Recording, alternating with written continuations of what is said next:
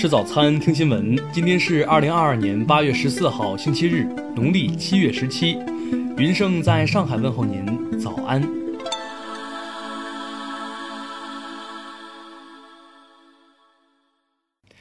首先来关注头条消息。日前，云南保山燃气公司维修人员孔某在一小区高层维修天然气管道时，遭住户陈某十六次泼水，还用锅铲、桶等方式阻碍施工，致使孔某人身安全受到威胁。视频在网上曝光后，引发网友愤怒。据悉，事发起因是该住户与燃气公司对漏气管道维修协商未果。宝山昨天通报，陈某已因威胁他人人身安全被依法处理。孔某平安无恙，维修作业已完成。听新闻早餐知天下大事，下面来关注国内新闻。国家卫健委昨天通报，十二号新增本土病例六百四十六例，无症状感染者一千三百五十九例，其中海南为五百九十四加八百三十二。三亚市介绍，截至十三号十五时，已组织七千七百零八名滞留游客搭乘飞机返程。十二号下午，四川彭州龙槽沟发生山洪，已造成四人死亡、三人重伤、六人轻伤。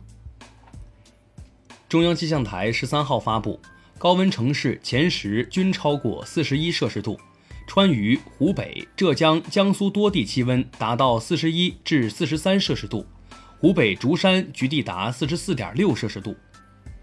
神舟十四号乘组迎来了在轨工作的第七十天。航天员将于近期从问天气闸舱开展出舱活动。出美以来，浙江出现罕见少雨天气，降水较同期减少百分之六十二，抗旱保供水形势严峻。央行发布数据，七月末广义货币同比增长百分之十二，七月社会融资规模增量为七千五百六十一亿元。合肥十七家房企联名请求市政府。称遭专业房闹恶意维权，希望有关部门予以打击。下面来关注国际新闻。据多家美媒报道，美国前总统特朗普正因涉嫌违法间谍法等三项刑事罪名受到美国司法部的调查，最高可能获十年监禁。特朗普两次声称，前总统奥巴马在离任后也从白宫带走了大量机密文件。美国国家档案馆昨天声明，特朗普所指文件保存在该馆，奥巴马目前无法控制这些文件。乌克兰总统办公室表示，没有意愿恢复与莫斯科的会谈，目前的双方对话只局限于交换俘虏以及死者遗体。昨天，扎波罗热地方官员称，核电站再次受到乌克兰武装分子的攻击。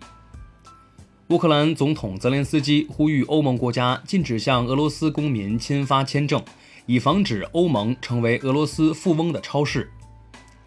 当地时间十二号，著名作家拉什迪在美国纽约州演讲时被捅刺多刀，目前暂时依靠呼吸机维持生命。嫌疑人在现场被捕，动机尚不明确。拉什迪一九八八年出版《撒旦诗篇》后被伊朗追杀至今。多名翻译者和出版商因此身亡。美国众议院通过了医疗保健和气候支出法案，预计将很快被签署。外媒称，该法案为拜登带来了一场重大的立法胜利。据日本每日新闻报道，在岸田文雄改组后的内阁成员中有副大臣、政务官共计五十四人，其中二十六人与原统一教会有过接触。下面来关注社会民生新闻。四川乐山警方通报，一男子因感情纠纷坠楼砸中路人，二人当场身亡。四川广元一对情侣行窃时，竟带上女方母亲，在夜间盗窃十余家汽修店，目前三人已被采取刑事强制措施。有微博网友发称，一主播发布了自己在青海采摘二级保护植物雪兔子的视频，目前相关部门已介入。十二号起，网传深圳大运地铁站塌了。昨天，深圳地铁回应称，该消息为谣言。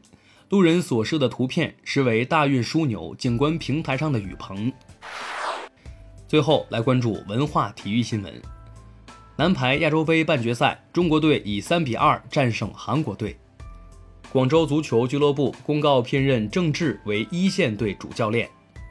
近日，由鹿哈、王二博等仿冒明星名字组成的 ESO 山寨组合引发争议。有法律界人士认为，这属于不正当竞争中的商业标志混淆行为，应当承担相应责任。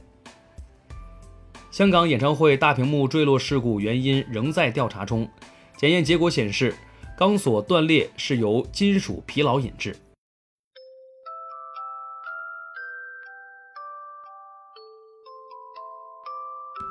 以上就是今天新闻早餐的全部内容，咱们明天不见不散。